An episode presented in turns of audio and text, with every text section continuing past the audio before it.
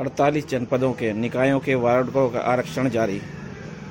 उत्तर प्रदेश लखनऊ से नगर विकास विभाग ने उत्तर प्रदेश के 48 जनपदों के निकायों के वार्डों का आरक्षण जारी कर दिया है।